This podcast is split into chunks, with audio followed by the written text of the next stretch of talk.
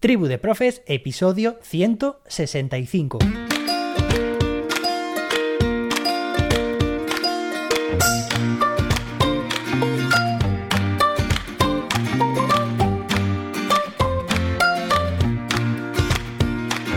Hoy es viernes día 2 de septiembre de 2022. Hoy se celebra el Día Mundial de la Astronomía y hoy continuamos leyendo el decreto que nos ocupa.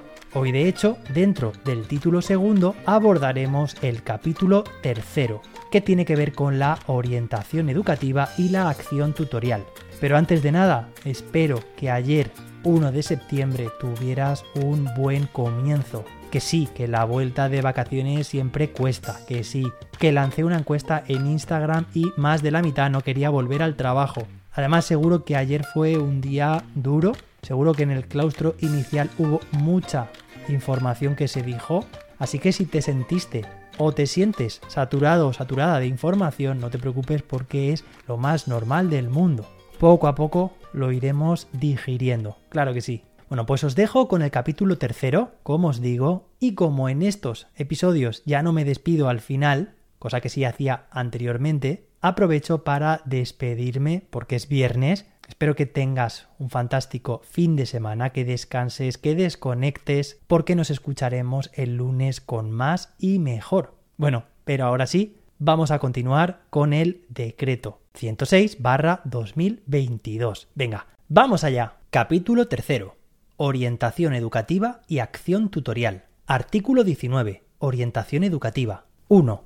La orientación educativa es un elemento sustancial que apoya a la intervención educativa y a la evaluación, y contribuye a la dinamización pedagógica, a la calidad y a la innovación. 2. La orientación educativa forma parte de la función docente y se integra en el proceso educativo a través de diferentes ámbitos de actuación, la docencia, la tutoría y la coordinación pedagógica. 3.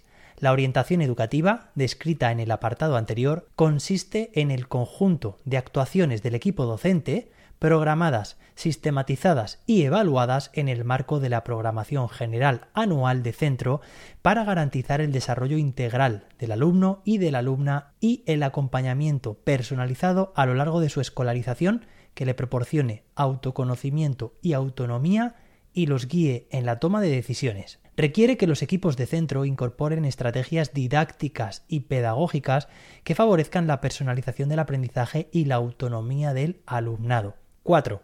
El proyecto educativo de centro tiene que contemplar las líneas estratégicas de la orientación y definir el modelo de acción tutorial de acuerdo con estas. Enseñanza-aprendizaje, igualdad y convivencia, transición y acogida y orientación académica y profesional. 5. En educación primaria, la orientación y la acción tutorial deben acompañar al proceso educativo individual y colectivo del alumnado. Hay que fomentar en la etapa el respeto mutuo y la cooperación entre iguales, con una atención especial a la igualdad de género. Artículo 20. Acción tutorial. 1.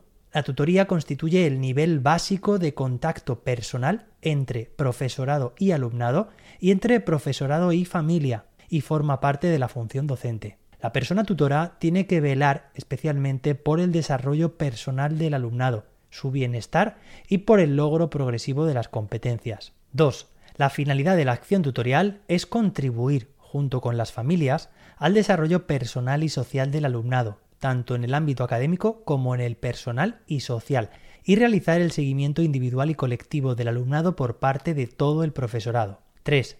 La acción tutorial comporta el seguimiento individual con acompañamiento personalizado y de grupo por parte de todos los y las docentes, con la aplicación de propuestas pedagógicas que contribuyen a la cohesión social de los alumnos y las alumnas. Asimismo, promueve la implicación de manera activa del alumnado en su proceso de aprendizaje y en su desarrollo personal y social. 4.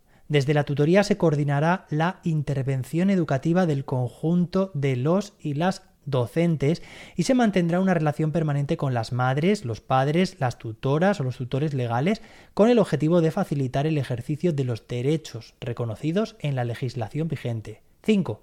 Corresponde a la persona tutora la relación con las familias o tutores tutoras legales del alumno y la formalización y cumplimentación de la documentación académica que sea necesaria y la coordinación del equipo educativo en relación con la gestión pedagógica del alumnado. 6. La elaboración de los informes de final de etapa la tiene que llevar a cabo para todo el alumnado la persona que ejerza la tutoría. Asimismo, se pondrán a disposición de las familias para el seguimiento del itinerario formativo y desarrollo competencial de su hijo, hija, tutelado o tutelada. 7. Desde el inicio de la etapa, y especialmente en el tercer ciclo, la tutoría tiene que coordinar la incorporación de las actuaciones asociadas a la línea estratégica de orientación educativa y profesional que incluyan al menos el descubrimiento progresivo de estudios y profesiones, así como la generación de intereses vocacionales libres de estereotipos de género y de la asignación de roles en función del sexo. 8.